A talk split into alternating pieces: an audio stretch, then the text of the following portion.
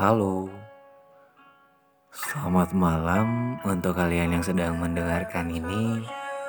Mungkin kamu lagi ada di perjalanan, atau mungkin kamu lagi pulang kantor, atau bagi kamu yang lagi lembur. Hai, selamat malam. Salam kenal jika kamu baru pertama kali mendengarkan podcast ini.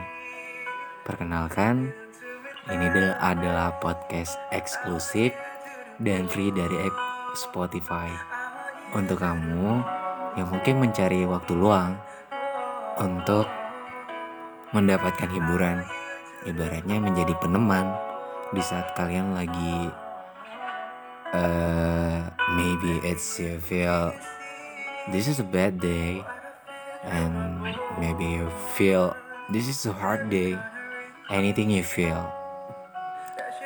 Dan sesuai dengan judulnya, virtual feeling. Nah, belakangan ini saya bingung kenapa topik ini booming. Terlebihnya itu di Twitter, virtual feeling. Dan beberapa podcaster seperti Rintik Sedu dan podcaster lainnya mengangkat judul ini. Jadi saya tertarik mengangkat topik ini, yaitu virtual feeling.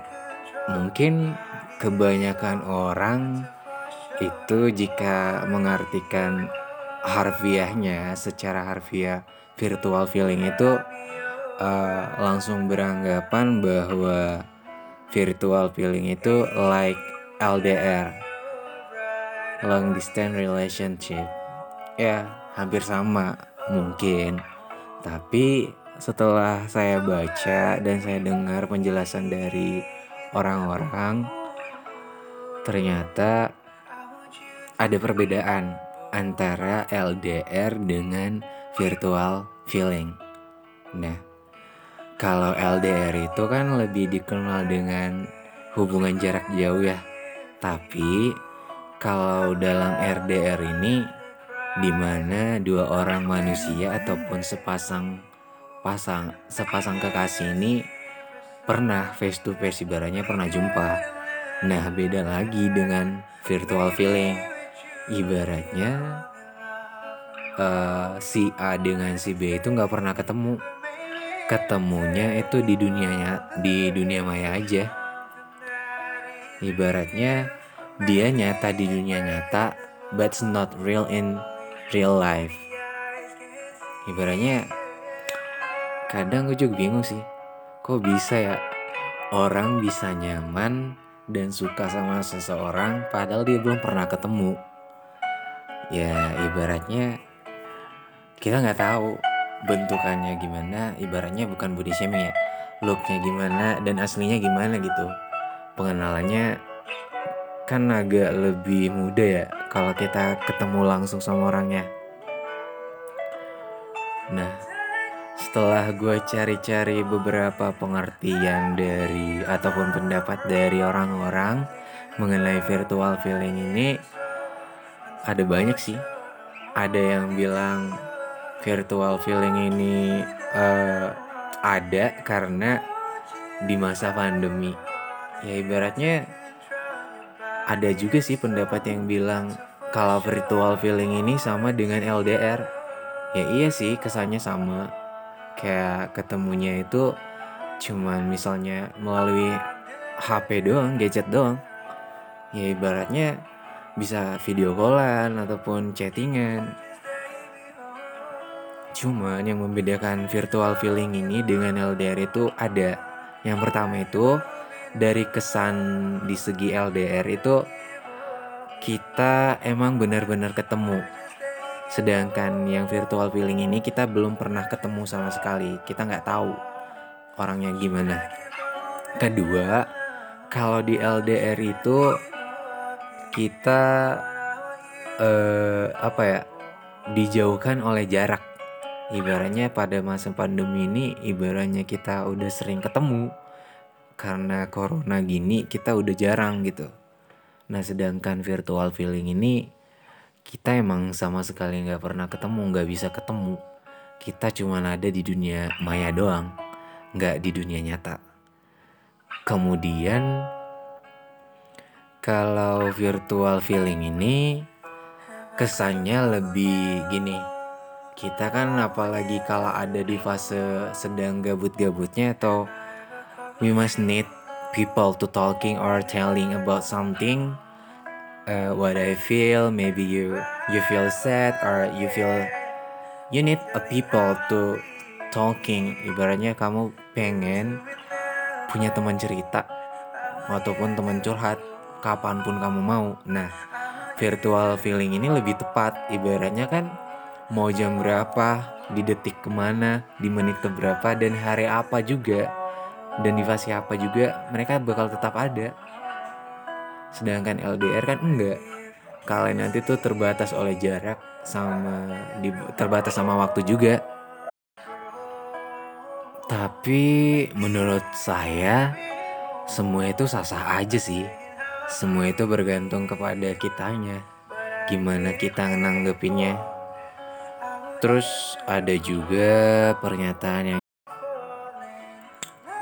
ada juga orang yang bilang kalau virtual feeling ini sebenarnya udah ada dari sebelum-sebelumnya.